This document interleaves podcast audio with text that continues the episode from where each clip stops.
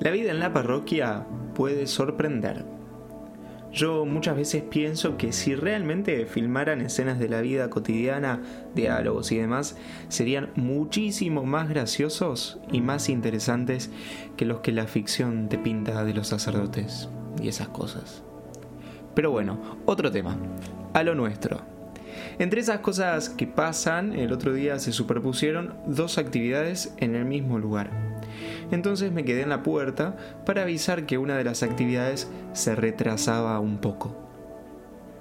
Mucha gente que no asistía a ninguna de las dos actividades se acercaba a rezar al templo, y entre esas personas se me acerca una, María. No se llamaba así, pero vamos a resguardar su identidad, aunque no voy a decir nada del otro mundo. María se acercó a pedirme la bendición. Me lo pidió como si fuese una descarada encima, como si me estuviese pidiendo algo desubicadísimo. Me comentó un poco por qué me pedía la bendición y me llamó la atención algo. En su outfit había una inscripción muy advienta. Hope. Esperanza. El día anterior había estado hablando con un amigo, Francisco, de paso recen por él, y me comentó que estaba por dar una charla en la que hablaba de la esperanza, y en su humilde introducción hacía un abordaje lingüístico, y marcaba diferencias que en el castellano no existen. Por ejemplo, en inglés, wait, hope. No se usa la misma palabra para esperar el bondi que para esperar al Emanuel. Queridos míos, hemos comenzado el adviento un tiempo de espera, un tiempo de tensión y un tiempo de liberación. Un tiempo de espera para el que ha de venir. Esta espera no la debemos concebir como una espera pasiva, como aquel que espera el colectivo o el taxi. Es una espera activa, es la esperanza arraigada en una promesa con mayúsculas, una esperanza arraigada también en un profundo deseo de encuentro nosotros tendríamos que situarnos un poco en la piel de un pueblo que poco a poco va sintiéndose, por las consecuencias del pecado, abandonado por Dios. La promesa es grande, es la de la presencia de Dios en mi vida, y ese Dios me libera de todas las ataduras que como consecuencia del pecado me quitaron la libertad. Muchas veces caminamos por la vida pregonando que soy libre, pero en realidad soy preso de cosas que no llenan mi corazón de alegría, que no me dejan ser feliz. En determinada época fue esa esclavitud del pueblo de Israel, en otras épocas y otras personas fueron guerras. Por ahí hemos experimentado nosotros que personas con más poder que nosotros mismos se aprovechan. Pero también muchas veces hemos elegido nosotros esas cadenas que nos quitaron la libertad.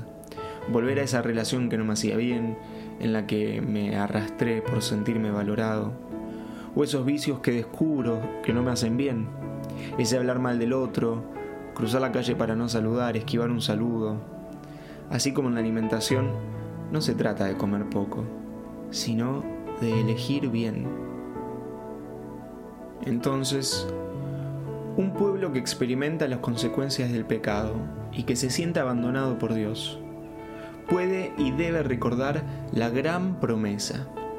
Yo soy, yo estoy. Y creo que me encanta el Emanuel porque significa eso, Dios con nosotros. Una promesa en tensión, podríamos decir. En mis tiempos de facultad me encantaba decir la categoría de, y entre mis favoritas y las de otros también, era la categoría de tensión. La vida del cristiano es una vida en tensión.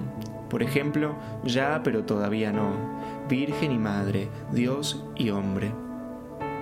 El adviento es un tiempo de tensión también, tensión entre la promesa ya cumplida y la segunda venida del Señor.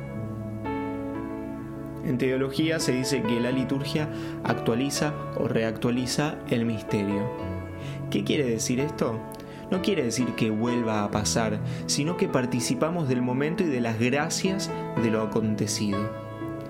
La actualización es más que un recuerdo, y obviamente actúa más allá de mi ser consciente.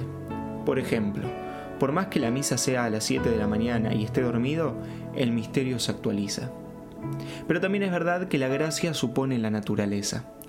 Tenemos que disponer nuestro corazón, preparar nuestro corazón para las gracias que Dios tiene preparadas para nosotros. Siempre sabiendo que es muchísimo más de lo que nosotros podemos esperar, imaginar, pensar y pedir. En este disponer nuestro corazón, pienso entonces en el adviento como tiempo de liberación. Dice el Evangelio que la llegada del Hijo del Hombre no va a pasar desapercibida. Hay muchas cosas que hacen temblar el corazón.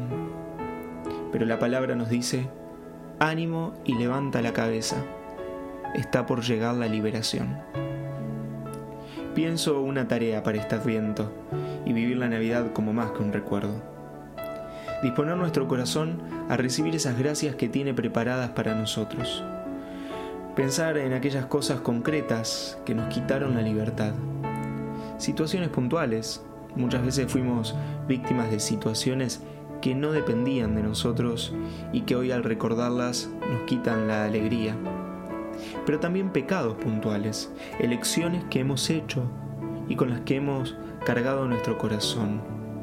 Pensar todas aquellas cosas que no nos dejan ser completamente libres y felices.